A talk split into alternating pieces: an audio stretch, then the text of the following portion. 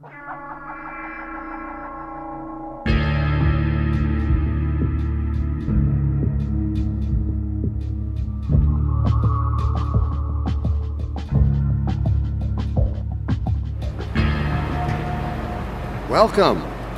Welcome to City 17.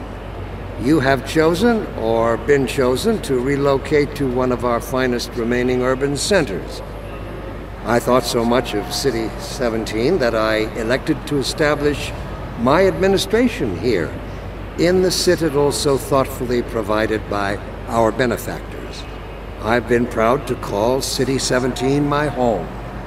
And so, whether you are here to stay or passing through on your way to parts unknown, welcome to City 17. It's safer Welkom bij een nieuwe aflevering van Club Buttonbashers, die vandaag een, ja, een icoon in de hoofdrol heeft, Niels. Ja, hè? Ja, ik denk het wel. Althans, volgens velen wel.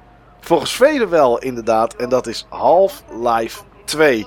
Een game van Valve. Eh, nou ja, ik zou bijna willen zeggen, misschien wel de laatste echt goede game die ze uit hebben gebracht en gemaakt hebben. Nou, nee, denk Dota 2. Ik denk dat dat wel iets meer succes was ja, dan, dan Half-Life. 1 en 2. Ja, inderdaad. Ja. Het zat Portal 1 heel veel na Half-Life 2. Ja, hè. er zat wel iets tussen. Hè. Volgens mij wel inderdaad. Maar heel veel mensen kochten hem destijds wel samen in de Orange Box. Ja. Er zat Team Fortress 2 volgens mij in. En dan Half-Life 2 en Portal 1. En ja, misschien eh, nog iets anders of zo. Ik weet eigenlijk niet wat er allemaal in zat. Maar goed, vanuit die Orange Box, als je hem daarop zou spelen of gespeeld zou hebben destijds, eh, pakken we alleen Half-Life 2 deze uitzending. Ja, Niels, eh, eh, 16 november 2004 kwam de game uit. Eh, voor de Xbox 15 november 2005. Voor de Xbox 360 2007. En voor de PS3 ook 2007. En voor Mac kwam die uit in 2010. Nou, dan eh, behoorlijk wat releases gehad. Ehm, heb jij hem in een van deze jaren dat hij uitkwam gelijk gespeeld? Ik dacht van wel. Ik kan het me niet zo goed meer herinneren. Dit was een game, daar moest je volgens mij ook Steam voor hebben. Het was de eerste Steam game misschien zelfs. Ja, ik, nou, daar, daar twijfelde ik ook over inderdaad. Of dit de game was waarvoor ik Steam moest installeren destijds. Ja, dat weet ik niet meer. Maar ik was Nee. zo'n ongelooflijk fan van Half-Life 1, Half-Life Opposing Force en Half-Life Blue Shift heet het volgens mij. Blue Shift inderdaad. Ja, dat je die guard speelt, toch? Ja, ja, dat is een hele Ja. korte game van twee uur of zo. Maar eh, ja, ik wist zeker dat ik deze game moest gaan spelen. Ja. Ik kan het me niet meer herinneren. En dat is een beetje raar. Ik weet Half-Life 1 toen dat uitkwam. Dat ging ik gelijk spelen. Eh, ik, ik, weet nog, ik had toen een 21 inch monitor. Dat was voor die tijd redelijk uitzonderlijk. Want ik denk dat het 2001 was of zo. Dat Half-Life 1 uitkwam. Misschien nog wel iets eerder. Dus, en daar zat ik eh, nou misschien op een, op, een, op een nog geen meter afstand van zat ik daarop. Dus ik zat echt in die game. En de eerste keer dat zo'n facehugger op mijn scherm sprong, schrok ik natuurlijk enorm kapot. Eh, toen heb ik ook koptelefoon afgegooid en ben ik weggelopen. Dus, eh, maar ik was wel fan inderdaad van Half-Life 1. Maar ik kan me gewoon helemaal niet meer herinneren wanneer ik Half-Life 2 voor het eerst heb gespeeld. Ik ga ervan uit dat het wel in 2004 was. Maar zeker weten doe ik het niet. Heb je hem destijds uitgespeeld, Niels, eh, toen, je hem, toen je hem had? Nee, ik heb het niet uitgespeeld en ik weet niet meer precies waarom het kwam. Maar ik geloof dat ik het gewoon niet zo heel erg leuk vond. In combinatie met dat mijn PC het gewoon niet goed trok. Ja, dat was wel een ding in die tijd. Dat is nog steeds voor mij wel een ding hoor. Maar dat was wel een ding in die tijd. Hè? Dan kocht je een game en dan, dan liep het gewoon niet lekker. Ja, dan stopte je maar met spelen eigenlijk. Ja. Nou goed, we hebben een, eh, een topic aangemaakt op het Buttonbashers Forum. We hebben zelf ook gespeeld. ehm, om, om, ja, om er weer een Club Buttonbashers van, eh, van te maken. Ehm 2019 Niels, hoe heb je hem nu gespeeld? Ik heb hem op PC gespeeld. Oké, op PC gespeeld. Want je hebt hem tussen de eerste keer spelen en, ehm, en nu dat je hem gespeeld hebt, ook nog een keer gespeeld, toch? Ja, ik had toen een Oculus DevKit One. De allereerste VR-bril waar je zelf voor kon ontwikkelen. Die had ik geleend van werk. En volgens mij had Valve zelf toen een patch uitgebracht waarmee je Half-Life 2 in VR kon spelen. Oké. En daar ben ik heel ver mee gekomen, blijkt achteraf. Want ik weet nu precies, nu ik het nog een keer heb gespeeld, waar ik toen ben gestopt. En dat is, daar komen we nog wel op, maar dat is rond de punt Ravenholm. Oké, dat is best wel een stuk inderdaad, ja. Ja, precies. Dus dan heb ik echt urenlang gespeeld in VR. En dat was toen met een controller, maar nu heb ik met uh, WASD en muis gedaan. Oké, oké. Ja, volgens mij hebben wij het samen ook nog eens een keer tussendoor gespeeld. Toen was er een of andere mod dat je het co-op kon spelen, volgens mij. En toen hebben wij volgens mij ook eens een keer een uurtje zitten spelen. Um, maar voor de rest was het voor mij echt, nou ja, sinds tijden uh, weer dat ik Half-Life 2 speelde. En ik heb me, terwijl ik het ging spelen, afgevraagd hoe ver ben ik de eerste keer gekomen. En het werkt bij deze game heel vreemd op een of andere manier. Uh, tenminste, in mijn gedachten. Er zijn stukken dat ik denk van ja, dit weet ik. Er zijn er stukken geweest dat ik dacht van oké, dit kan ik me helemaal niet meer herinneren. Vrij in het begin. En een stuk later dacht ik, oh ja, maar dit weet ik nog wel. Maar het zou ook kunnen zijn, en dat maakt het een beetje vaag, want Half-Life 2 is uitgekomen. Daarna is episode 1 uitgekomen en nog episode 2. Het zou ook kunnen dat episode 1 ook op een soort van strand is. Maar dat weet ik niet zeker meer. Of episode 2. En dat ik daarom denk dat ik daar geweest ben of zo. Ja, dat klopt. Het was volgens mij zelfs niet episode 1 of 2. Maar er was iets met, een, iets met Coast of zo heette het. Half-Life 2, nog iets Coast. En dat was ook oh. weer een lost chapter. En dat was inderdaad op een strand.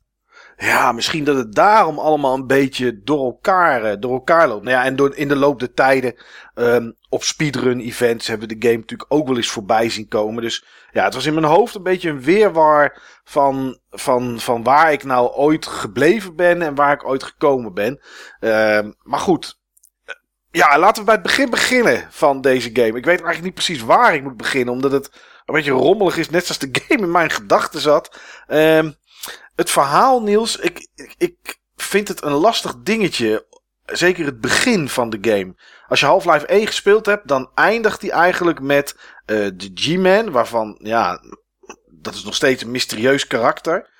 En die geeft je aan het einde van Half-Life 1 een keuze of je, zich, of je bij hem aan wil sluiten. Ik geloof dat het zoiets was.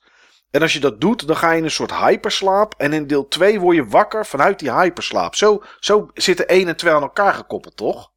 Dat is ook hoe ik het heb begrepen, ja. Ja, ja. Nou, je wordt wakker in een, in een trein en je bent onderweg naar City 17.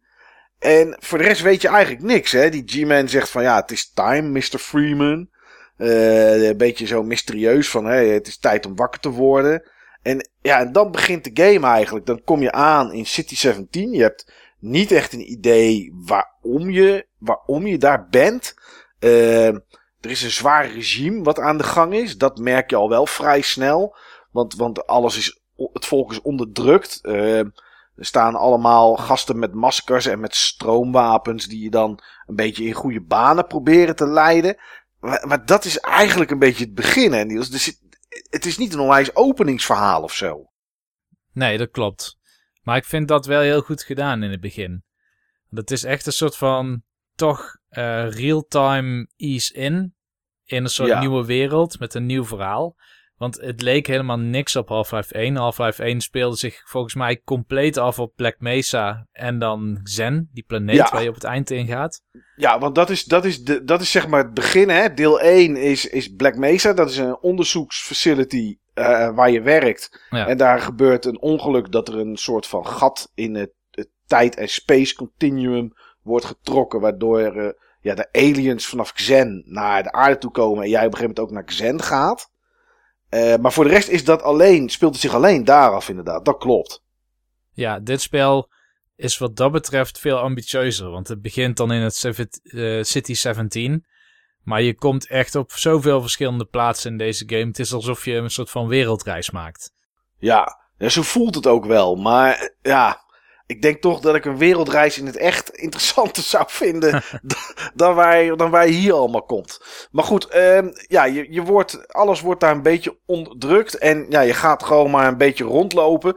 En eigenlijk, alleen, dan vind ik dat de game dus zich daar, ja, die werkt zich daar voor mijn gevoel een beetje in tegen. Als je wil weten wat er aan de hand is en um, een beetje verhaal wil, wil consumeren, dan moet je dat wel zelf doen, zeg maar. Het wordt je niet aangereikt. Want je moet eigenlijk overal stilstaan en luisteren om een beetje te horen wat er nou aan de hand is. Ehm, maar de reden, en dan gaan we, gaan we gelijk, tenminste voor mij, met een dingetje waar ik, wat ik niet zo tof vind aan de game. De snelheid van de game. Dus de snelheid waarmee je loopt en helemaal als je gaat sprinten, maar gewoon waarmee je überhaupt loopt. Vind ik, vind ik niet heel erg passen nu in 2019 bij het opslurpen van een goed verhaal, zeg maar. Ik vind dat je zo snel loopt, Niels, heel die game lang. Ja, dat is waar. En je loopt dus ook heel snel voorbij conversaties die bijvoorbeeld achter een raam of zo gebeuren, waardoor Ja. je dingen mist. Ja, ja, dat is. Ja, dat is echt zonde. Maar tegelijkertijd vind ik die snelheid wel weer prettig voor gameplay. En ik Nou, heb dit ah. liever dan bijvoorbeeld bij The Last of Us, dat dan eh Noël op, eh, op een kwart snelheid gewoon gaat wandelen, zeg maar, omdat je het verhaal mee moet maken. Dus wat dat betreft, ja, ik kan dat niet ben zo... ik wel. Ja, dat ben ik wel met je eens. En ik vind snelheid ook wel lekker. Eh, als je kijkt naar Doom 2016, er zit ook een hoop snelheid in. Ja. In die game. Ehm, maar die vind ik er meer bij passen. Omdat daar minder verhaal in zit, zeg maar. Eh, hier zit best wel verhaal in. Alleen het is een beetje verborgen. Ja, het is En- allemaal in de omgeving verstopt en in de conversaties tussen karakters. Ja, en dan is het wel een beetje zonde dat je, dat, ja, dat je, de, dat je er zo doorheen kan rennen, zeg maar.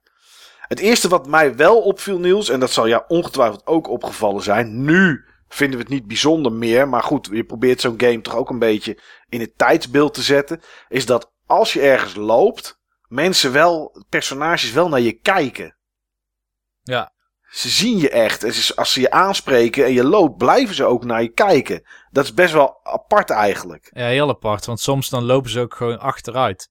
Dan lopen ze achteruit een hoekje om en door een deur en zo. Want Ja. ze blijven je aankijken. Maar dat, dat deel 1 ook. Maar het is gewoon heel komisch om dat hier Had weer deel te zien. 1 dat ook, ja? Ja, ja. Oh, ik dacht dat het echt iets was van, van deel 2. Oké. Ja, nou ja, dat, dat, dat, eh, dat wist ik niet. Ehm, voordat we op game mechanics dat soort dingen in gaan duiken. Hoe ver ben je gekomen deze keer, Niels?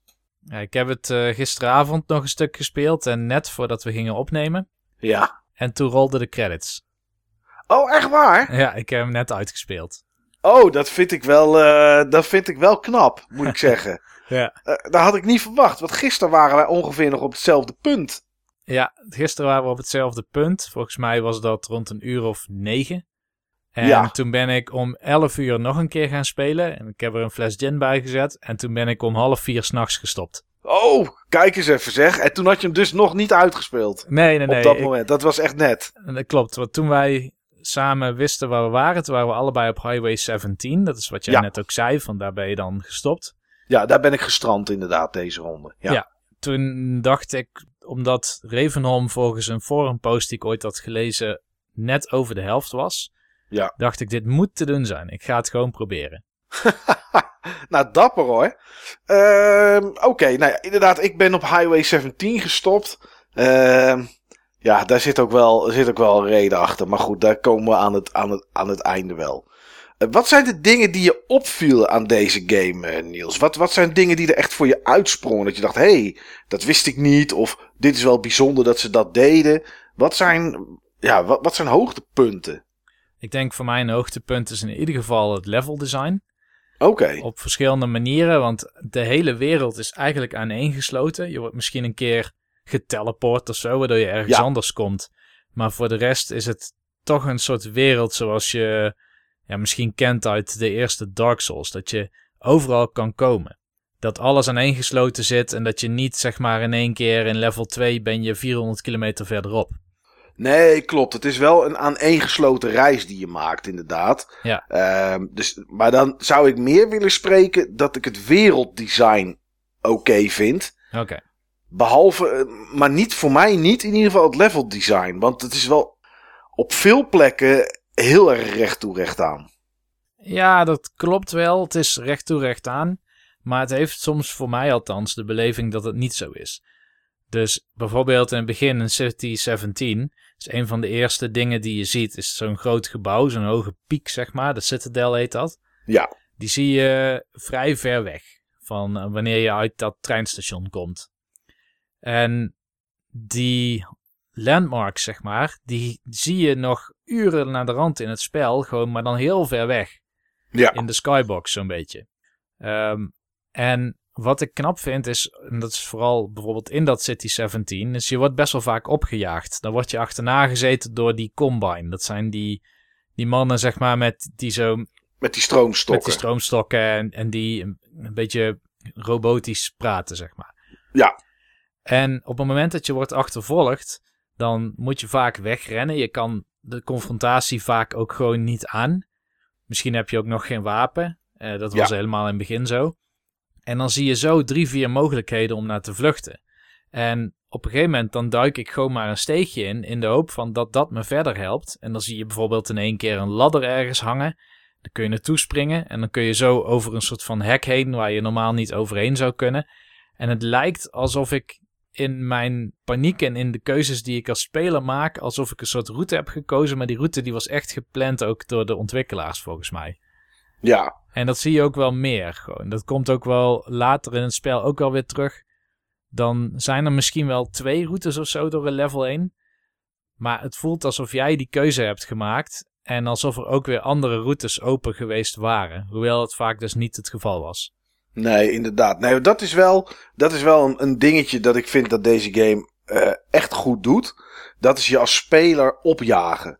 Eh, waar jij het over hebt in het begin, zeg maar. Je hebt geen wapen. En ja, er is toch een soort van razzia is er gaande in een flatgebouw. Waar jij dan toevallig naar binnen loopt. En dan word je echt wel opgejaagd om een kant op te gaan. En dan wordt er ook op je geschoten. Eh, een, stukje, een stukje verderop zijn er een soort eh, gunships zijn het. Dat zijn een soort ja, helikopterachtig vliegende tegenstanders.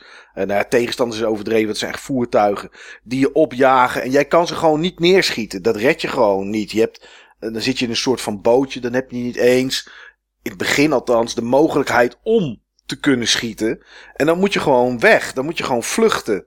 En dat vluchtgevoel, dat hebben ze wel. En dat werkt nu nog steeds in 2019. Ehm, dat hebben ze wel echt heel goed, heel goed verwoord, moet ik zeggen. Of vertaald naar, eh, naar gameprincipes toe. Ja, en ik denk dat wat het voor mij zo sterk maakt in deze game, want dat vluchtgevoel is denk ik voor mij dan het tweede hoogtepunt, naast het level design. Maar ik ken ook weinig games die het vluchtgevoel zo goed kunnen vastpakken. Ja, Want het is hier dat ehm, in City 17 jij vlucht van die combine. Jij rent door die appartementen en je wil eigenlijk de trap op, maar je ziet in één keer twee wachters naar beneden komen. Dus je slaat maar snel links ergens een deur in. En wordt geholpen door een aantal NPC's om het raam door te gaan en vervolgens via het dak te ontsnappen. En ook later in, eh, ja, en dat zijn tamelijk vervelende plekken, maar dan zit je op een soort van waterscooter, zal ik het maar Ja. noemen. ja, Eh, dan word je ook constant door helikopters beschoten. En jij moet uit het vuur proberen te blijven. En ehm, wat dat bij mij opwekt, is ik word achtervolgd. Ik ben aan het vluchten en ik ontsnap aan de tegenstanders. En het is niet zoals bij sommige third-person games. Ik noem wat Nathan Drake of zo eh, wordt achtervolgd. En Nathan Drake ontsnapt aan de kogels. nee. Nee, ik snap wat je bedoelt. Ja, ja dat is ook zo. Ja, we hadden het niet eens gezegd, maar voor de mensen die echt geen idee hebben, Half-Life 2 is een first-person shooter. Dus eh, dat helpt daar ook nog wel een soort van mee, inderdaad. Ehm, ja, nee, dat klopt. En ik denk dat dat ook wel een beetje eh, eh, gebeurt, omdat je bent wel Dr. Freeman. Ehm, dus je speelt wel een personage, maar hij heeft geen stem voor de rest. Dus je- hij praat voor de rest niet. Eh, dus je hebt wel echt het gevoel dat jij Gordon bent. Dat jij hem bent, zeg maar. Ja, en ook En- weer al die NPC's die kijken jou aan. Ja. Ja, ja, als je ergens binnenkomt, dan kijken ze je aan. En dan, als je sommigen gaan spreken, als je echt naar ze toe loopt, hoef je niet op een knopje te drukken van talk of wat dan ook. Maar dan kom je in de buurt en dan gaan ze met je praten. Ehm, ja, dat zijn wel dingen die, die aan de beleving van de game inderdaad behoorlijk wat toevoegen. Maar wat voor mij dan weer een beetje afbreuk doet, is toch, en dan kom ik weer terug op dat verhaal. Voor mij begint het verhaal pas een beetje te leven of zo vanaf chapter 7. Er wordt er iemand ontvoerd.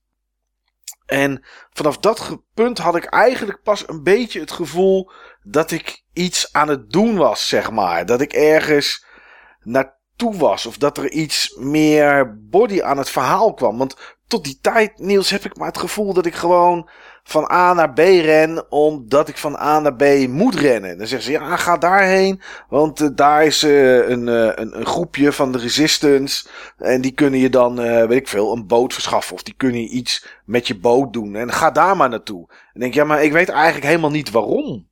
Nee, nee, dat klopt. Dat is ook zo. En dat vond ik ook zo. Maar het is wel bewust. Dus wanneer je het spel uitspeelt, en eigenlijk zou je het ook kunnen weten voordat je het spel uitspeelt, is het wel logisch waarom het zo is. Hmm. Maar het kan inderdaad zo zijn dat het je niet aanspreekt om in een wereld geduwd te worden. Zeg maar alsof je in een zwembad wordt geduwd zonder dat je kan zwemmen. Ja. Uh, en dan maar moet gaan uitzoeken wat de bedoeling is. Ja. Want dat is voor Gordon Freeman ook zo. Hè? Hij wordt dus uit die cryostasis gehaald door de G-Man en op een trein gezet. Maar hij weet echt niet wat hij daar komt doen. Nee, hij weet klopt. niet welke tijd het is, weet niet waar hij is. Dus dat... Nee, nee, dat is zo. Je weet alleen dat er iets aan de hand is en dat die combine er zijn en dat die, ja, uh, lijken alles te, te beheersen, zeg maar. Uh, en dat is het. Ja. Ja, meer, meer weet je inderdaad ook, ook niet. Maar ik moet wel zeggen, ik geef je wel gelijk in dat er hele lange stukken zijn. Hele lange stukken game waarin je bijvoorbeeld vlucht. En dat, dat duurt dan echt drie kwartier of zo. Ja, dat stuk met, dat, met, die, met die waterscooter bootje ding. Ja. Dat is echt verschrikkelijk. Dat, dat duurt maar en dat duurt maar. Zonder ja. dat er echt iets nieuws op je pad komt. Waardoor je iets meer begrijpt van die wereld. Of van wat jouw rol is in die wereld. Ja, ik had echt, ik had echt, en ik heb het ooit eerder gespeeld, maar ja goed, daar weet ik dan niks meer van. Maar ik zat op dat bootje, ik denk, oké, nou, wel grappig. Het, het, het, is wel zo dat bijna elke chapter lijkt wel iets nieuws te brengen. Ik weet niet of dat in de laatste chapters ook zo is, want ik ben tot acht of negen dan gekomen, zeg maar, Highway 17. En er zijn volgens mij iets van 13 chapters of zo. Um, en dan, dan, maar het, het, duurt maar en het duurt maar. Ze brengen wel elke keer wat nieuws. Maar ook op Highway 17 rijden op een autootje. Ja, uh, nou, het, lijkt wel alsof als er een zuchtje wind staat, dat dat ding alle kanten op botst. Dat is, ja goed, ik weet het, het is 2004 geweest. Maar goed, uh, dat zijn dingen die je nu toch merkt. Maar dat met dat bootje. Mijn hemel, dat duurde maar en duurde maar. En dan moest ik mikken. Want dan moest ik over, over twee uh, boomstammen heen. Wat dan een soort schans is. Moet je dan een buis inspringen. En dan kom je net weer tegen het randje aan. Uh, nou, dan duren die stukken echt eindeloos gewoon. Ja. Ja, wat wel leuk is, is toen deze... Oh, nou weet ik weer wat de eerste keer was dat ik Half-Life 2 speelde. Oh. Dat was namelijk van de geleakte source code. Ja, inderdaad. Want dat is wat je wel veel leest ergens ook. Dat mensen uh, um, die game lekte. Die was gepikt of zo van de servers van, van Valve af. Dan kwam er weer een editie uit. Uh, ergens op, op, op de duistere plekken van het internet. En dan later weer. Want hij was natuurlijk een paar keer uitgesteld. Maar dat was dus de eerste keer dat jij het speelde. Ja, en toen was er een stuk was gecompiled. En het was het stuk volgens mij juist van die Highway 17. Dus daar had je die buggy, waar je dan in rijdt met die gun erop. En wat toen voor mij heel nieuw was, dat had ik echt nog nooit gezien, was zo'n compleet physics-based spel. Ja. Alles was physics, zeg maar. En dat is ook het irritante, zeg maar. Het leuke, maar ook het irritante. Klopt. Dus een klein regeltje of uh, een, een schans waar je net niet recht overheen stuurt. Dat, dat zorgt er gewoon voor dat je ondersteboven ergens landt. Of misschien helemaal uit de wereld spint of zo. Ja. Ik zit nu ineens te denken, Niels, nu jij dat zegt, hè. Dat dat misschien ook de reden is dat ik me dat stuk met die buggy herinner. Ja. En dan tussen stukken ertussen niet. Dat ik inderdaad ook destijds die versie heb gespeeld. Of, of een van de versies die gelekt was. Ja, dat zou wel eens heel goed kunnen, inderdaad. Ja, dan moest je nog met de command line tool zo'n buggy laten spannen. Dan viel die uit de lucht.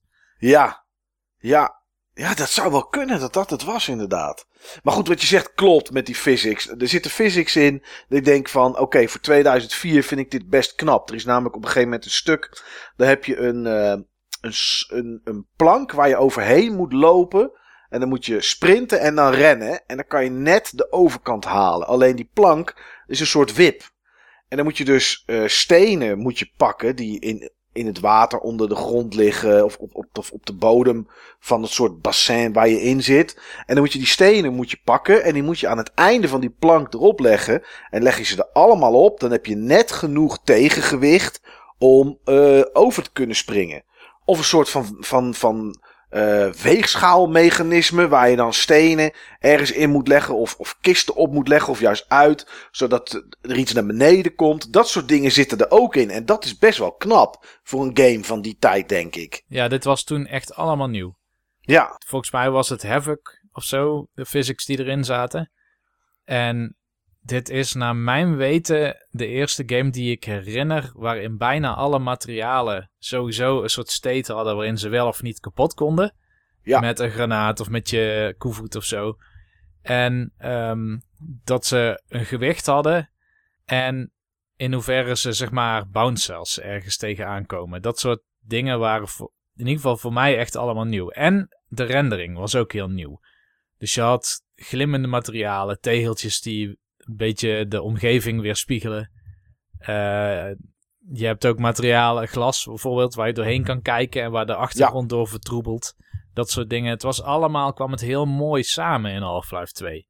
Het was toen een grafische showcase en eigenlijk nu nog. Er zitten nu nog steeds momenten in die ik echt super mooi uit vind zien.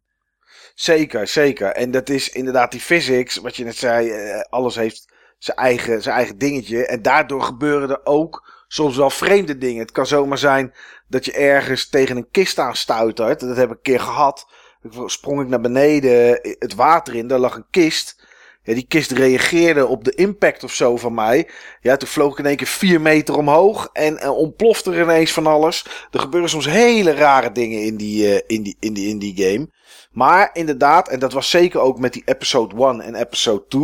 Daar gingen ze natuurlijk nog verder. Ook met, met het effect dat als je in de zon kijkt, dat je zeg maar een soort van verblind wordt en alles eromheen donkerder is. Dat soort effecten, ja, daar liepen ze wel, wel in vooruit eigenlijk. Ja.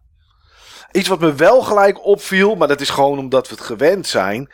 Um, en, en volgens mij, we, we hebben het er volgens mij in de loop dat we gespeeld hebben wel eens over gehad. Toen zei hij, volgens mij kon dat pas vanaf Call of Duty.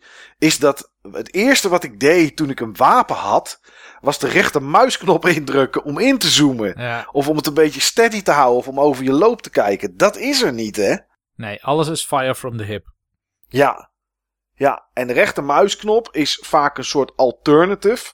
Als je bijvoorbeeld de machine gun hebt, de submachine gun, kan je gewoon schieten. Maar als je rechtermuisknop drukt, mits je daar de ammo voor hebt, dan stuurt die, schiet, schiet hij een soort van, ja, ontploffend projectiel af, zeg maar. Dus de rechtermuisknop uh, is vaak een soort alternate fire van een, van een alternatief iets wat aan het wapen zit. Maar dat vond ik echt wel even wennen. Ik dacht van, jeetje, ja, dit is wel, dit is wel dat geeft wel het gevoel van oud, zeg maar, zo'n game. Ja, ik moest sowieso aan de controls wennen. Want ik ben op een gegeven moment linkshandig geworden met muis.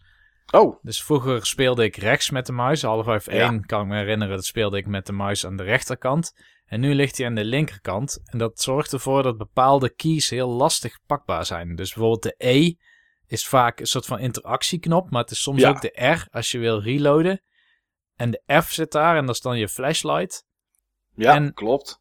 En de shift, die heb je nodig als je bijvoorbeeld... Wil rennen? Ja, wil rennen. En vooral C als je voor crouch. ja, maar als, je, als ik bijvoorbeeld wil rennen over een dun plankje en dan moet springen en ergens moet landen en dan met links dan uh, moet richten, zeg maar. Ja. Waarbij ik dus met mijn uh, ringvinger schiet. Ja, snap hem. Ja. Dat is best een lastige constructie. Ja. Maar toch vind ik het beter dan controller. Ja, ik vind dit nog wel goed te doen. Ik heb laatst, maar goed, het is een heel ander onderwerp, speelde ik Rage 2 op PC. Uh, ook een first-person shooter.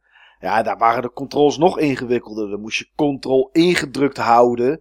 Om alle, en dan een uh, toets, de R, de F, de G of de V erbij. Terwijl je met WSAD dan aan het lopen bent en aan het rennen. Misschien wil je dan nog springen.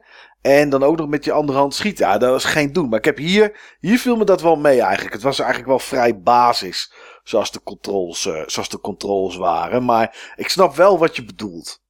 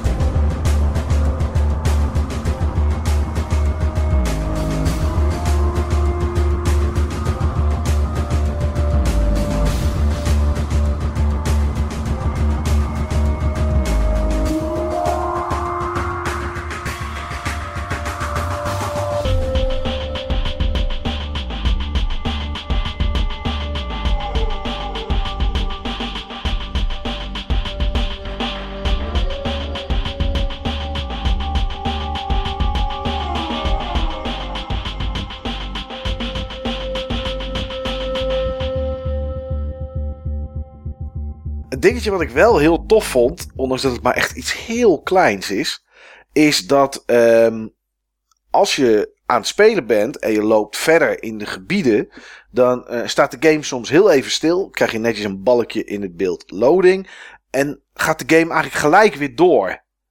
Het is niet zoals bij een Doom of uh, nou ja, noem maar welke game ook. Dat, uh, dat de game echt gaat laden en dat je een, een plaatje krijgt met een balkje onderin of zo. Je wordt niet heel erg uit je beleving gehaald. En dat vond ik best wel nice. Kijk, tegenwoordig zijn, zijn games natuurlijk een soort van vloeiend en wordt er op de achtergrond al ingeladen wat het volgende, wat het volgende gebied gaat zijn waar je naartoe loopt als je die kant op gaat. Maar ja, goed, we praten over 2004. Ik denk dat de meeste PC's, nou, die hadden misschien uh, 2 GB memory of zo, als je dat al had, denk ik, in die tijd. Ik zou niet eens weten wat, uh, wat toen een beetje normaal was voor een, uh, voor een PC. Maar ik vind dit best goed gedaan, Niels. Dat gewoon, hij gaat gewoon even laden. Zeker nu. Vroeger was het wat langer natuurlijk. Hadden we tragere harddisken. Maar uh, ja, dat, dat vind ik wel gaaf. Ja, het moet de feel hebben van een soort van open wereld game. Dus het is ook heel groot en wijds. Ja. Maar het zijn eigenlijk losse levels. Waarin bepaalde landmarks die je misschien uh, ja, in, in de lucht zou zien. Uh, bijvoorbeeld uh, die Citadel, die hele hoge Citadel ja, die wordt er dan miniatuur in een ander level bijgeplaatst. Zodat je toch nog een soort referentiepunt hebt van, oh ja, hier kwam ik vandaan of hier moet ik juist naartoe.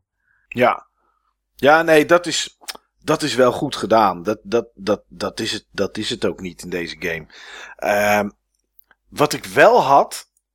En uh, nou ja, goed, het is, een, het is een oudere game, dus misschien moet, moet het ook niet over klagen. Maar ik had sommige wapens waarvan ik het gevoel had dat ze evenveel impact deden als andere wapens tegen tegenstanders. Op een gegeven moment krijg je een een of andere dikke magnum of zo. En dan denk je, nou oké, als ik hiermee raak schiet, dan is het gelijk over. Terwijl dat heb je het gevoel dat je er net zoveel kogels in moet jassen als met een uh, submachine gun. Maar sommige wapens schoten bij mij niet door deuropeningen heen, terwijl tegenstanders dat wel hadden. Ik weet niet wat dat is. Maar daar had ik af en toe wel een beetje, een beetje last van. Dan denk je, oké, hier komen best wel wat tegenstanders op me af. Ik, ik blijf een beetje, een beetje schuilen, zeg maar, uh, in dit gebied. En dan kon ik ze niet, kon ik ze niet raken. Uh, dat vond ik wel een beetje, een beetje raar. Maar goed, uh, er zullen vast nog meer bugs in zitten. Heb jij nog rare bugs gevonden, zeg maar? Of dingen je dacht, hé, hey, dit is wel een beetje jammer dat dit niet werkt. Of dat hier iets raars aan zit. Nou, eigenlijk niet één keer. Oké. Toen, uh, toen kroop ik door zo'n vent heen. Ja. En toen klipte ik door de vent heen met mijn hoofd. Ah, oké. Ja, wat ik, wat ik wel regelmatig had, is dan wilde ik te snel rennen. En dat, nou ja, goed, terwijl ik niet eens shift ingedrukt had. En dat is dat je dan tegen muren blijft hangen, zeg maar. Waarvan je verwacht, oké, hier zou ik eigenlijk normaal wel doorheen kunnen. Of wel langs kunnen.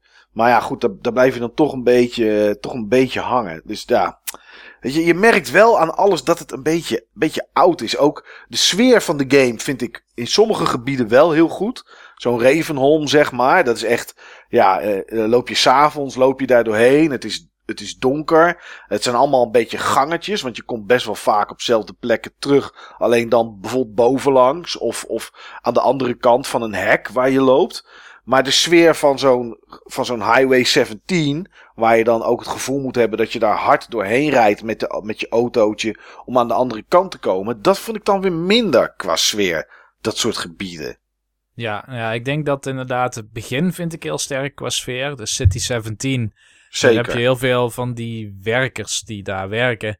En die zien hun leven heel somber in. Want die zien die onderdrukking door die combine. Ja. Um, Ravenholm is ook wel een hoogtepunt, hoewel ik hou niet van horror games en dit komt heel dichtbij. Ja, zeker. Ja, ja, ja. Er komen ja. echt ontzettend gemuteerde dingen op je af. Uh, je hebt ook een soort van nieuwe facehuggers en die hebben poison. Super irritant, want die zetten je HP in één keer op één. Dus dan mag je even niet meer geraakt worden tijdelijk. Ja. En ja, het is ook zo donker daar. Je ziet ze soms ook niet aankomen. Of je bent met je flashlight een beetje rond aan het wapperen en in één keer springt er zo'n ding in je gezicht. Ja, dat is Heel, uh, heel lastig. En nieuwe vijanden die super hard dan op je afrennen en tegen muren omhoog kunnen klauteren.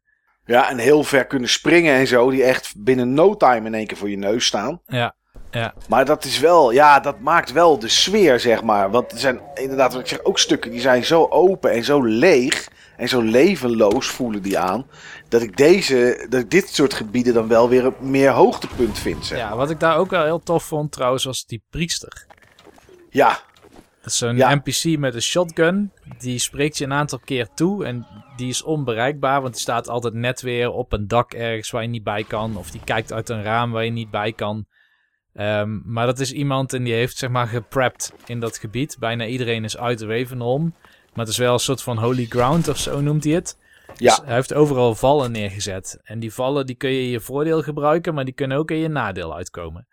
ja, precies. Auto's die je bijvoorbeeld naar beneden kan laten vallen op tegenstanders. Ehm, dat soort dingetjes heeft hij inderdaad neergezet. En, en vuur wat hier en daar brandt met gaspijpen en zo om dingen tegen te houden. Ja. Ja, dat is. Ik, weet je, dat soort gebieden vond ik ook echt leuk om, eh, om doorheen te gaan. Volgens mij hebben heel veel mensen een hekel aan Ravenholm. Ik weet niet waarom. Maar dat, dat, dat bespeur ik zo hier en daar een beetje. Terwijl dat voor mij dan een gebied was waar ik, waar ik liever doorheen speelde. dan eh, dat met het bootje of, of, of Highway 17. Ja. ja, nee, dat heb ik ook. Ja. Laten we eens eventjes eh, wat mensen van het forum erbij pakken. Want, eh, nou ja, goed, zoals altijd vragen we aan mensen of die, eh, of die de game met ons mee willen spelen. Zodat we hun, eh, hun commentaar mee kunnen nemen. En daar zullen we vast zelf ook wel, wel dingen aan toevoegen. De allereerste die gereageerd had eigenlijk, nou, ik geloof binnen één of twee uur nadat we het topic hadden geopend, was Kenny. Die zei, ik heb de game onlangs nog gespeeld omdat hij een nieuwe laptop had aangestaf, aangeschaft. Had Steam geïnstalleerd en ehm, ja, eigenlijk had hij na 2004 de game nooit meer gespeeld. En hij kreeg gelijk het gevoel dat hij ook had in 2004, dat hij de game voor het eerst speelde. En dat hij, nou ja goed, dat is iets wat wij wel herkennen Niels. Waarschijnlijk niet, hebben we dat niet gehad bij Half-Life 2. Maar dat je overdag aan het werk was en dat je dan nadenkt over de game en zin hebt om het weer te spelen als je thuis komt. Ehm, dat had hij voor het eerst met Half-Life 2. En eh, ja, dat had hij nu ook eigenlijk wel weer een beetje. Herken jij dit gevoel bij Half-Life 2, Niels? Eh, niet bij Half-Life 2, maar ik herken het gevoel wel. Ja, ja nee, hij had eh, goede herinneringen aan de game. Ehm, had het ook over die geleakte versie trouwens, zie ik. Dat, ehm, waar wij het net ook zeg maar, zeg maar over hadden. Eh, en hij heeft alleen maar goede herinneringen aan de game. Het voelde als een enorme wereld waar je doorheen liep. De sfeer was top, de setting, de locaties. En natuurlijk de spanning van onder andere de gevangenis Nova Prospect. En daar ben ik nog niet geweest, Niels. Maar is dat voor jou ook een hoogtepuntje, zeg maar, Nova Prospect? Ehm, ik vond het niet per se heel spannend. Het is inderdaad een grote gevangenisomgeving. Waar niet heel veel nieuwe dingen zijn. Behalve een soort van turrets. Een soort ja, beveiligingssysteem. Ja, een beetje die je kent uit Portal, of niet? Ja, zo kun je ze wel voorstellen, inderdaad. Ja, En die zijn heel irritant. En eh, soms kun je nog niet bij de turrets. Want dan staan ze achter een soort force field. Die je dan eerst uit moet schakelen. Dus dan moet je buiten schot zien te blijven. Maar ik zie dat wel als een interessant level. En eigenlijk wat daarna komt ook. Je hebt, ik geloof Citizen One. Eh, ik dacht dat het zo heette. Ik weet niet meer zeker. Ja. En eh, Follow Freeman. Dat zijn twee chapters die daarna komen. klopt, Dan ja, ja heb kom ik je gezien. eigenlijk weer terug in dat City 17. Maar dan ben je met de Resistance en dan kom je met een soort van tegenaanval. En dat voelt ook wel alsof... Ja, ja je, je was natuurlijk in de vlucht in het begin van het spel. Maar nu Ja. kom je echt terug. En het is wel moeilijk, want je bent super eh, outnumbered. Overal heb je die combine units. En je hebt die, die grote walkers die je in het begin ook ziet. Die Ja. langpotige, spinachtige dingen, zeg maar. Die een beetje lijken op die dingen van, van vroeger, van die platen van het boek van War of the Worlds. Ja, die ja. Ja. Ja, die zijn echt heel erg lastig. Dan moet je ook weer met de rocket launcher moet je dan een aantal schoten precies goed op eh, zien te geven voordat ze neergaan. Maar ja, je voelt je tegelijkertijd opgejaagd, maar ook weer jagend. En Ja. dat is heel cool. Je hebt wel het gevoel dat je er bent voor een soort payback dan, zeg maar. Precies. Ja, ja. ToeJam zegt eh, dat hij hem via de Orange Box gespeeld heeft op de 360. Hij had nog een achievement gehaald met de Gravity Gun. Daar hebben wij het nog helemaal niet over gehad. Maar daar kunnen we dat nu mooi even over hebben. Dat je een tuinkabouter helemaal van het begin van het spel naar het einde moest slepen. Nou, ik weet niet waar ik een tuinkabouter heb gezien. Maar, uh, nou ja, goed. Hij heeft het in ieder geval gedaan. De setting, de karakters, de personages, de locaties. Vindt hij van een uitzonderlijk niveau en kan iedereen hem aanraden. Ja, de Gravity Gun is ook wel een voorbeeld nieuws van de physics. Ja. ja. Dat is, je, je, krijgt hem denk ik na een derde van de game ongeveer. Ja, ik dacht bij Ravenholm in de buurt of zo. Ja, vlak daarvoor inderdaad, ja. Oh ja, met die hond. Die, die met die robothond. hond. Ja, Daar kreeg ja, je hem. Ja. ja. Nee, de Gravity Gun is echt super gaaf. En dat is ook wel waarom ik dat team van Valve heel hoog heb zitten. Naast Mhm. natuurlijk uh, Half-Life 1. Maar dit waren niet zomaar physics als een soort van effectje van kijk, dit flesje is realistisch omvallen. Maar je kon het ook naar je hand zetten met die Gravity Gun. Ja. Ja, het is een gun waarbij je als je links klikt een soort van stoot geeft. Een soort van gravity stoot. Waar bijvoorbeeld van die facehuggers of van die spinnen die op je gezicht afkomen springen. Je heel makkelijk van je af kan duwen zeg maar. En ze dan een klein beetje damage doet. En als je de rechtermuisknop indrukt dan kan je iets naar je toe trekken en, en iets oppakken. Waarmee je met de rechtermuisknop het neer kan zetten. Maar met de linkermuisknop kan je het gooien. En dat is bijvoorbeeld, er zijn tonnen waar um, nou ja, een soort van uh, ja, olie in zit, of benzine of wat dan ook, die in ieder geval vlambaar zijn, ontvlambaar zijn bedoel ik, die kan je oppakken en kan je gooien naar iets toe, zodat ze ontploffen of er dan op schieten. Dus daar kan je best wel aardige dingen eigenlijk mee doen met die, uh, met die gravity gun. Ja, het leukste vind ik eigenlijk van die cirkelzagen die je dan ergens ja. ziet liggen. En die kun je dan ook zo mooi door die zombies heen splicen. Klopt, inderdaad. Er komen er vier of vijf van die zombies aan. Die hebben dan, het zijn poppetjes die dan een soort facehuggers op hun hoofd hebben. En als je goed mikt, zo op keelhoogte, keelhoofdhoogte, dan kan je inderdaad, foef, kan je ze afschieten en dan gaan ze zo door vier of vijf tegelijkertijd heen. Dat is wel een lekker gevoel. En dat zijn ook de stukken die ik tof vind aan deze game. Dat je zeg maar, je, kan ook gewoon een wapen pakken. Waarschijnlijk heb je te weinig kogels, want regelmatig heb je toch te weinig kogels. En dan moet je toch een alternatief vinden om, uh, om, om, om iets te doen. En dat is wel gaaf. Uh, zegt op de Xbox loopt hij niet zo soepel. Want ik had een aantal uh, platforms aangeraden waar je hem op kon spelen. Hij zegt ik kan de PC-versie wel aanraden. Heb de game een stuk of drie keer helemaal uitgespeeld en vind hem nog steeds fantastisch.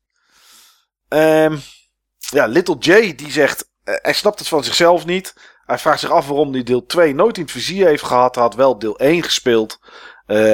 maar deze game eigenlijk voor de rest, voor de rest nooit. Uh, Piers zegt: Ik heb de game helemaal grijs gespeeld. Geweldig spel, zeker een van mijn PC-favorieten alle tijden. Dat is wel een Piers-ding, hè? Het Ja. kan geen spel zijn of het zit in zijn iets alle tijden.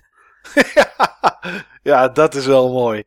Uh, Kenny is, uh, kwam later nog terug, want hij had uh, episode 1 had hij gespeeld en was daarna met episode 2 begonnen. Die was hij helemaal vergeten, dus dat was wel leuk om, om, nog, een keer, om nog een keer te spelen. Hij vond het een feest om er, om er, weer, om er weer doorheen te gaan.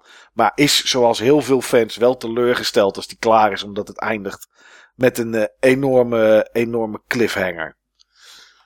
Finger, een, een bekende naam. Club Buttonbashers waarderen we ook. Speelt eigenlijk altijd met ons mee. Super tof is dat. Ehm, die zegt het was alweer een paar jaar geleden dat ik de game volledig had doorgespeeld. Maar vond het toch fijn om het om het weer eens een keer uh, te doen. Um, geeft inderdaad aan, je stapt uit de trein uh, in City 17. Dan krijg je direct controle over, over Gordon Freeman. Zonder wapens, zonder andere zaken. NPC's lopen rond en reageren op je aanwezigheid. Maar voor de rest weet je inderdaad uh, weet je niet zoveel. Um, hij zegt, we zijn bijna 20 jaar verder. We zijn heel eind gekomen wat betreft wat betreft technologie.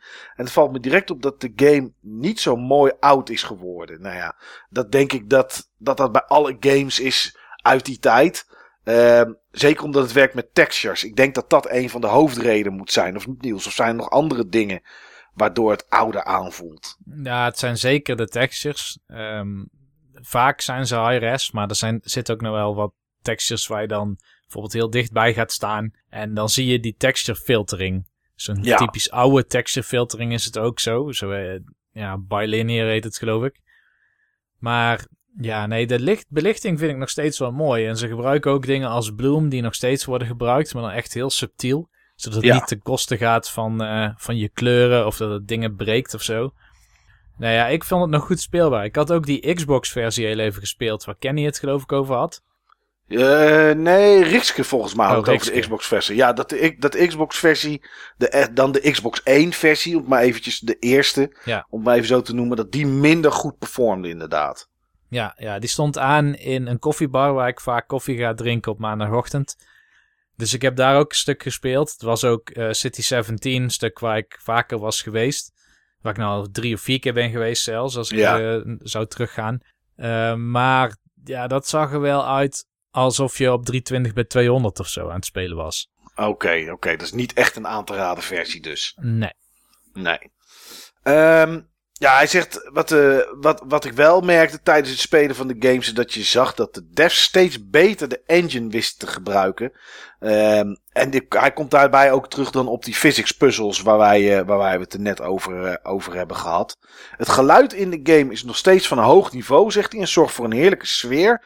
Maar de voice acting iets minder, dat is acceptabel, maar niet bijzonder. Ja, nee, dat, daar ben ik het wel mee eens. Vooral dat met geluid.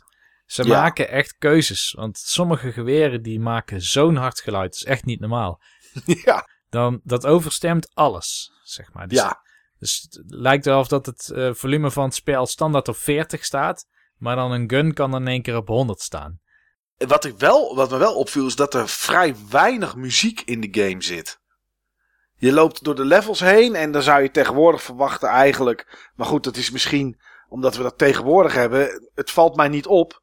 Maar het valt op als het er niet is, zeg maar. Want dan is het in één keer heel stil. De, tegenwoordig hebben we, denk ik, in bijna alle games waar je ook loopt, altijd wel muziek op de achtergrond. Dat is hetzelfde eigenlijk als bij films of tv. We zijn het zo gewend dat als het er niet is, dat het opvalt. En dat had ik hier wel bij, inderdaad. Dat het, uh, ja, dat, dat het af en toe een beetje stil was. Maar goed, uh, hij heeft, uh, hij heeft zich er wel weer mee vermaakt om het, uh, om het te spelen. En dat was ook niet zo raar dat hij dat, uh, dat, hij dat ging doen. Want we zagen aan zijn signature op het forum dat daar Gordon Freeman in staat. Dus ja, niet zo heel vreemd dat hij het een, een, mooie game vindt. Piers die is toch, ondanks dat, het, dat hij de game al vaak had gespeeld, was hij toch nog maar eventjes opnieuw begonnen, zei hij later. Ehm hij had hem niet uitgespeeld, want dat had hij al een keer of zes gedaan. Maar wat hem betreft nog steeds een heerlijke game. Hij zegt, het viel mij nu tijdens het spelen wel op dat ik deze game destijds veel te vaak heb uitgespeeld. En dat ik er nog steeds doorheen ren. Ja goed, dat is... Uh, dat, dat gevoel hebben we natuurlijk al, uh, al, al, al beschreven. Hij zegt: Ik vind de physics engine, die toen geheel nieuw was en hip was, nu toch wel wat gedateerd aanvoelen. In vergelijking met wat hij zich kon herinneren. Ja, goed, dat is, uh, ja, dat is logisch. We zijn, nu zoveel beter gewend, zeg maar. Maar ja, voor die tijd was het wel, uh, was het wel uniek. De speeches van Wallace Breen zijn nog steeds geweldig, net als de Combine op zich. Ik vond Ravenholm destijds al een verschrikkelijk level, want snelle zombies. En dat is nog steeds niet veranderd. Ik vind juist de stukken die uitnodigen tot ontdekken in de game leuker. Ja, snap ik. Er zijn best wel wat stukken die wat breder zijn, zeg maar. Je moet nog wel steeds van punt A naar B. Daar zit geen verschil in. Maar dan heb je toch wat meer breedte. Vooral bij die Highway 17 kan je gewoon doorcrossen, maar er staat af en toe een boot ligt daar op het strand. Um, of er is een huisje. En je hoeft niet naar binnen, maar het kan wel. Dus ik snap wel dat hij dat soort stukken leuk vindt om een beetje te ontdekken. Um, het verbaast me ook nog steeds dat een verhaal wat eigenlijk zo afgezaagd is, zo goed is uitgewerkt. Het klikt wat dat betreft nog steeds. Ook de artstijl blijft prima, want de game ziet er nog steeds best goed uit. Uh, tot slot Wonderzwaan. Die, uh, die zegt: Eigenlijk heeft Half-Life me nog nooit zo getrokken. Ik weet wel dat het een goede reputatie heeft naast, uh, naast de andere spellen van Valve, zoals Team Fortress 2 of Portal. Maar leek Half-Life hem toch een beetje te serieus. Hij kwam uh, die Xbox-versie tegen, Niels, die jij ook gespeeld hebt. En voor een paar euro dus had hij toch maar meegenomen om eens te zien waar de hype over gaat. Hij zegt de eerste indrukken zijn overwegend positief en goed.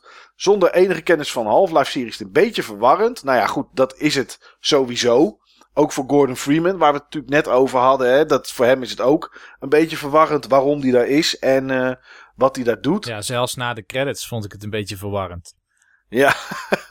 ja, dat zal waarschijnlijk in deel 3 zou dat opgehelderd moeten worden, Niels. Maar ja. Ja. Ja, goed. Weet je, hij, kijk, hij zegt hij heeft deel 1 niet gespeeld. Dus hij zegt ook, ja, wie is Gordon Freeman en waarom vindt iedereen hem, vindt iedereen hem een held? Ja, goed, dat komt door deel 1 natuurlijk. Uh, je komt ook in de game, kom je weer uh, personages tegen uit het eerste deel, uit Black Mesa. Uh, en dat is natuurlijk ook een beetje vaag eigenlijk wel, Niels. Want jij bent in een soort van, nou niet in een soort, je bent in een cryo-sleep ben je geplaatst. Ehm, je wordt x aantal jaren later wakker waarvan je geen idee hebt hoe laat. Maar er zijn dus personages die geleefd hebben van Half-Life 1 naar Half-Life 2. En die zijn er nog. Dus ja, weet je, dat is, ja, dat is wel apart um, voor hem dan, zeg maar. hij zegt ook, ja, wat is Black Mesa? Ja. Ja, had je bij moeten zijn. Ja, dat is het.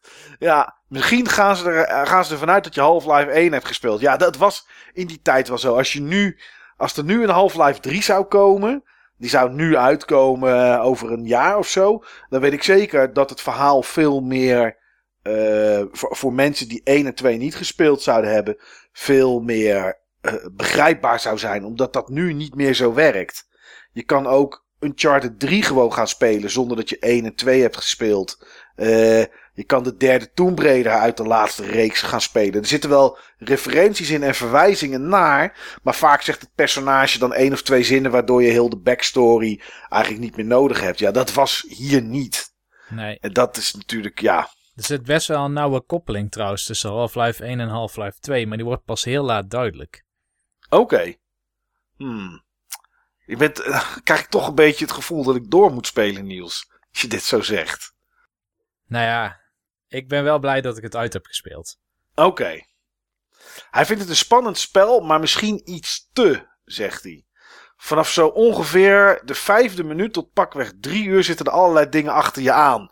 Uh, Gestapo's, helikopters, je bent alleen maar aan het vluchten en aan het knallen. En het is me eigenlijk nog steeds niet echt duidelijk waarom of waar het heen gaat. Ja, nou ja, goed, daar hebben we het over gehad, uh, Niels. Maar dat vinden wij juist wel een sterk punt natuurlijk, dat opjagen. Ja, ja, ja plus dat het verhaal niet um, voor je neus wordt neergelegd, maar dat je er onderdeel van bent. Dat vind ik zelf ook wel leuk. Maar dat zijn we niet meer gewend nu, omdat bijna alle spellen gaan over een hoofdpersonage die iets meemaakt en gaan niet over jij die moet ontdekken waar die is. Er zijn wel wat spellen die zo zijn, zoals Inside of zo, ik noem maar wat. Dat is ook zo'n spel. Ja. Maar dat soort spellen zijn er gewoon niet meer zoveel nu. Nee, nee, dat klopt. Nou, hij had gehoopt op iets meer rustpunten. Dat je af en toe eventjes een beetje bij kan komen. Omdat, ja, het gaat eigenlijk van actie naar actie. Uh, totdat, ja, totdat je ergens in een soort van cutscene komt. En daarna is het weer actie. Hij zegt ook, op een gegeven moment kom je in East Black Mesa. Dan ben je met wat mensen aan het praten en een robothond aan het spelen. En hupla, dan breekt de pleuris weer uit en dan kan je weer. Ja, ja dat is uh, Ja, hij zegt een ander irritatiepuntje vind ik dat, je, dat het best makkelijk is om de verkeerde kant op te gaan en het niet door te hebben. Vooral in het level uh, Water Hazard, dat is met dat bootje zeg maar. Als je een paar rare rondjes draait heb je eigenlijk geen idee meer welke kant nu vooruit is en welke achteruit is. Nee, ja, dat, dat is zo. Maar ja, dit, het was nog niet de tijd dat je een minimap had. En misschien is dat ook best wel prettig eigenlijk. Want ja, daardoor moet je toch een beetje zelf uitzoeken. Uh, met een pijl of zo van je moet die kant op of een GPS of een andere aanwijzing welke kant je uit moet. Ja, dat heb je eigenlijk niet. Uh, wat wel sterk is, is hoe ze de wereld een verhaal proberen te laten vertellen, zegt hij. Je ziet activiteiten vanuit ramen en liften. Uh, en hoewel dingen als de Underground Railroad voor vluchtelingen wel een beetje uh, haast smakeloze referenties heeft naar de echte wereld, is het wel effectief om de machtsdynamieken te illustreren. Nou ja, goed, dat is natuurlijk wel. Uh, ja, dat, ja, dat vind ik juist eigenlijk wel sterk. Moet ik heel eerlijk zeggen, dat ze dat op die manier doen. Ja, Niels, eh, onderaan de streep. Wat vind je van Half-Life 2 nu? Ja, um, ik vind Half-Life 2 een supergoede intro hebben. De eerste twee uur vind ik echt heel erg leuk. En de laatste vijf uur vind ik heel erg leuk. En alles daartussen had er voor mij niet in gehoeven. Hmm. Maar wat vind ik dan uiteindelijk van Half-Life 2? Nou, ik zei net al, ik ben blij dat ik hem heb uitgespeeld. Ik ben blij dat ik hem heb gespeeld. Ja. Ik vind het leuk genoeg dat ik twee, uh, wat is het, episode 1 en 2 ook nog wel een keer ga spelen. Oké. Nou, dan is het onderaan de streep een redelijk positieve ervaring. Dus. Ja, ja, het is een hele positieve ervaring, maar die wordt af en toe enorm ondermijnd door stukken die ik echt niet leuk vind. En ja, dat zei je ook al, voor met die boot. Ja. Um, bepaalde omgevingen die mij niet prikkelen of zo, dan heb ik echt vaak een half uurtje gespeeld en dan had ik er gewoon genoeg van. Dan, dan wilde ik ook gewoon niet doorspelen, want dan zag ik gewoon, ja, daar had ik geen motivatie voor. Maar als je dan kijkt dat ik gisteravond ja, meer dan vier uur achter elkaar heb gespeeld en vanochtend weer een paar uur heb gespeeld. Ja. Dat is wel omdat het dan wel weer heel leuk was. Ja. Nee, ik heb precies hetzelfde. Het is voor mij, ik snap, het, ik weet dat het een klassieker is. En, en, en ik snap ook wel waarom dat uit die tijd een klassieker was. Want dit was denk ik in alles, bijna alles revolutionair. Um, maar ik vind het, vond het nu echt, uh, daarom heb ik hem ook niet uitgespeeld. Ik vond het een verschrikkelijke klus om er doorheen te komen. Uh, ja. Dat wat jij zegt, precies dat. dat dus ik ben heel vaak heb ik de game opgestart, denk ik, nou, dan ga ik even, ga ik even lekker twee, drie uur spelen. En inderdaad, na een kwartier of twintig minuten dacht ik, wat een verschrikking dit zeg. Echt niet normaal. Dan zette ik het weer uit. En dan, ja, dan speelde ik het voor de rest gewoon, speelde ik het niet verder meer. Nou, het zou bij mij denk ik niet in mijn top 20 spellen staan. Ook niet in een top 50. Ik denk dat het daar in ieder geval buiten blijft. Ja. Maar ik herken wel wat het goed heeft gedaan, vooral in die tijd. Nou, dat is het wel, zeg maar. En het is, ik vind het ook best wel lastig om. we proberen toch een soort oordeel zo aan het einde van zo'n zo'n aflevering te geven. Wat we ervan vinden. En ik denk dat als ik het in die tijd meer had gespeeld. of verder had gespeeld. dat ik het helemaal geweldig had gevonden. Uh, misschien ook wel die stukken waar we het nu al te lang over gehad hebben. die te lang waren. Uh, dus wat dat sluit dat er wel mooi bij aan. Dat ik dat misschien ook op een gegeven moment wel zat zou zijn. Maar net zoals vanmorgen dacht ik, nou, ik ga toch nog een heel stuk spelen. En dan begon ik op Highway 17. Dan zat ik al in een buggy. Dus het was niet eens het begin, zeg maar. En ik begon op het stuk dat je moet, uh, dat je vanaf het strand afgaat in het begin. En dat je moet springen over een stuk steen en dat je op de weg komt. Nou, en dan heb ik gespeeld tot aan uh, de gunship, zeg maar, die je moet verslaan. Um, en nou, dat is misschien 10 minuten of zo. 10 minuten of een kwartier. De gunship verslaan ging in het begin niet helemaal goed. Omdat ik hem gewoon te weinig raakte. Dus toen ging ik een keer kapot. Eh, al met al speelde ik misschien 20 minuten, 25 minuten. Toen stapte ik weer die buggy in. Ging ik rijden en dacht ik nee. Nee, ik heb er gewoon, het is, ik heb er gewoon geen zin in. Ik vind dit gewoon niet goed genoeg om, om het nu te spelen. Terwijl Ravenholm heb ik in, kijk het zijn allemaal geen hele lange levels. Maar Ravenholm heb ik misschien, weet ik veel, een uurtje over gedaan of zo. Dat heb ik gewoon van begin tot eind in één keer uitgespeeld. En dat vond ik prima. Uh, even kijken, een beetje puzzelen. Oké, ga ik hier naar links? Ga ik hier naar rechts? Oh ja, springen. Uh, dit doen. Tegenstanders neerhalen. Hier wat extraatjes vinden en dat soort zaken. Helemaal prima.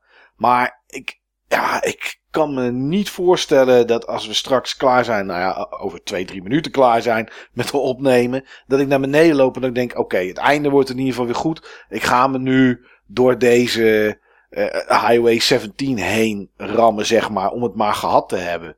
Nee, ik zie me dat zelf, uh, ik zie mezelf dat niet doen. Nee, dat denk ik ook niet. Het duurt ook nog te lang, dit soort gameplay, voordat het echt verandert. Voordat je die die levels krijgt waar ik het over had, waarin je zeg maar terug aanvalt en waar je jezelf extreem kwetsbaar voelt. Want overal om je heen zitten ja, gunships en van die walkers waarvan ik de naam ben vergeten, die je ook gewoon in no time neermaaien. Maar je hebt dan elke keer weer zo'n rocket launcher of je moet naar een kist met raketten komen en dan moet je eerst ja, dwars door het battlefield heen rennen en proberen niet gezien te worden. Ja, dat soort dingen zijn super leuk, maar dat duurt gewoon voor jou nog even. En dan zou ik eerder zeggen, kijk een keer gewoon een walkthrough of, of misschien een speedrun of zo. Ja, inderdaad. In de tijd dat we dit aan het spelen waren en dat we het nu, eh, tenminste vanaf het moment dat we aangekondigd hadden deze game te gaan spelen tot aan nu, uh, was Summer Games Done Quick was geweest. Daar hebben ze Half-Life 1 in ieder geval gespeeld en volgens mij ook daarna nog Half-Life 2. Uh, ehm, ja, ik heb tijdens het spelen wel een keer naar een speedrun gekeken. Omdat ik gewoon benieuwd was hoe ver ben ik nu. En dan zag ik dat de speedrun van uh, 55 minuten was of zo. Wel met glitches. En dan waren ze naar, waar ik voor mijn gevoel al 6 uur aan het spelen was. Waren ze al na 5 minuten. Toen dacht ik, oh man, dit gaat echt jaren duren. Voordat ik het uit heb gespeeld. Ja. En dat is denk ik ook inderdaad uh, aan het einde van de rit voor mij het gevoel dat door de stukken die te lang zijn en voor mij te onaantrekkelijk, heb ik gewoon minder zin om, om nog terug te gaan naar die game. En zou het voor mij ook niet in een, in een top 50 komen, denk ik. Nee. nee. En wat de game denk ik ook nog wel miste voor mij, was zo'n zen-moment. Wat deel 1 wel heeft. En in deel en 2... op dat punt heeft deel 1 dat dan zeg maar voor jou? Wanneer je naar Zen kan. Dat die... Oh, Zen, sorry. Ik, ik dacht Zen-moment. Ik denk Oh. een heel groot moment van rust. Nee. Zen, nee, dat je een uitstapje echt maakt naar Geen iets rust. anders toe. Nee, nee. Nee. Nee, ik snap het. Nee, dus je komt wel in die Citadel. En die Citadel is ook geen aardse architectuur. Mhm. Maar, eh, en, en dat is heel spannend. Maar dat is bijna walking sim voor een groot gedeelte. Want vaak eh, hang je dan weer in een of ander liftje of zo. Maar dat is wel heel erg cool. Alleen, het mist net voor mij dan op het eind dat klimactische moment. Ja. Je hebt ook niet meer die, volgens mij heet die de Navigator of zo, die je dan in Half-Life 1 dan op het einde moest, eh, moest neerschieten. Waarin je met van die alien technologie werkt. Ja. Nee, dan, dan blijft dit iets te grounded, zal ik het maar eventjes noemen. Ja. En er had wel iets het. meer in gezeten. Voor mij dan. Mm. Ja. ja. Ja, goed, Niels. Het, eh, ja, het is wat het is. Kijk, het is een game eh, 15 jaar oud inmiddels. Ehm, dus ja, weet je, ik, eh, we hebben ons best gedaan. Jij hebt helemaal in mijn gevoel je best gedaan, omdat je hem toch nog uitgespeeld hebt. Dus wat dat betreft eh, hulde. En eh, nou ja, goed. Het- weet je, de mensen op het forum hebben er ook weer plezier aan gehad. En ik heb eindelijk eens een keer even rustig de tijd genomen om te gaan zitten en te spelen. Dus wat dat betreft is het geen verloren tijd. Maar ik zie het mezelf niet nog een keer overdoen. Ik ben wel benieuwd eigenlijk naar episode 1 en 2. Op een of andere manier. Want ik weet eigenlijk helemaal niet of dat qua verhaal gekoppeld zit aan. Nee, weet ik ook niet. Ik weet ook niet of het doorgaat op Half-Life 2. Ik bedoel, Nee. dat kan wel. Ik bedoel, het is geen einde dat noodzakelijk zeg maar iets echt afsluit. Nee. Dus ik verwacht dat het wel zo is. Maar ja, het Ja, kan ook ik- een soort weet- van side story zijn. Ja, ik weet ook dat mensen heel erg pist zijn. Niet alleen dat er geen Half-Life 3 eh, is en waarschijnlijk ook nooit komt. Maar dat er ook geen episode 3 is. Want dat was geloof ik wel ooit de bedoeling. Dat er drie episodes zouden komen. En eh, ja, episode 2 schijnt met een enorme cliffhanger te eindigen. En dan ben ik toch ergens wel benieuwd naar die cliffhanger. Omdat dit al sinds, nou ik weet niet wanneer episode 3 uitkwam. Misschien 2009 of zo denk ik. Of misschien 2010, ik weet het niet. Maar sinds die tijd appt dat al in de wereld van de games rond. En, en, en, en zitten mensen er altijd over te klagen. Dus ergens ben ik wel nieuwsgierig naar wat het dan is. Maar ja, misschien is het dan toch beter dat ik gewoon naar een walkthrough op YouTube kijk. Van iemand die, eh, ja, die een beetje weet waar die naartoe moet. Zodat het mij iets minder tijd kost. Nou goed, wie weet ga ik het ooit nog eens doen. Goed, ehm, ja, Niels, rest ons aan te kondigen welke game wij ehm, in de volgende uitzending gaan bespreken. En dat is Slay the Spire. Ik, eh, ik kijk daarnaar uit, moet ik zeggen. Ik ook. Ja, Een hele ja, andere game. heel anders. Ander tijd, nou alles is anders. Er is echt helemaal niets te vergelijken met, eh, met Half-Life 2.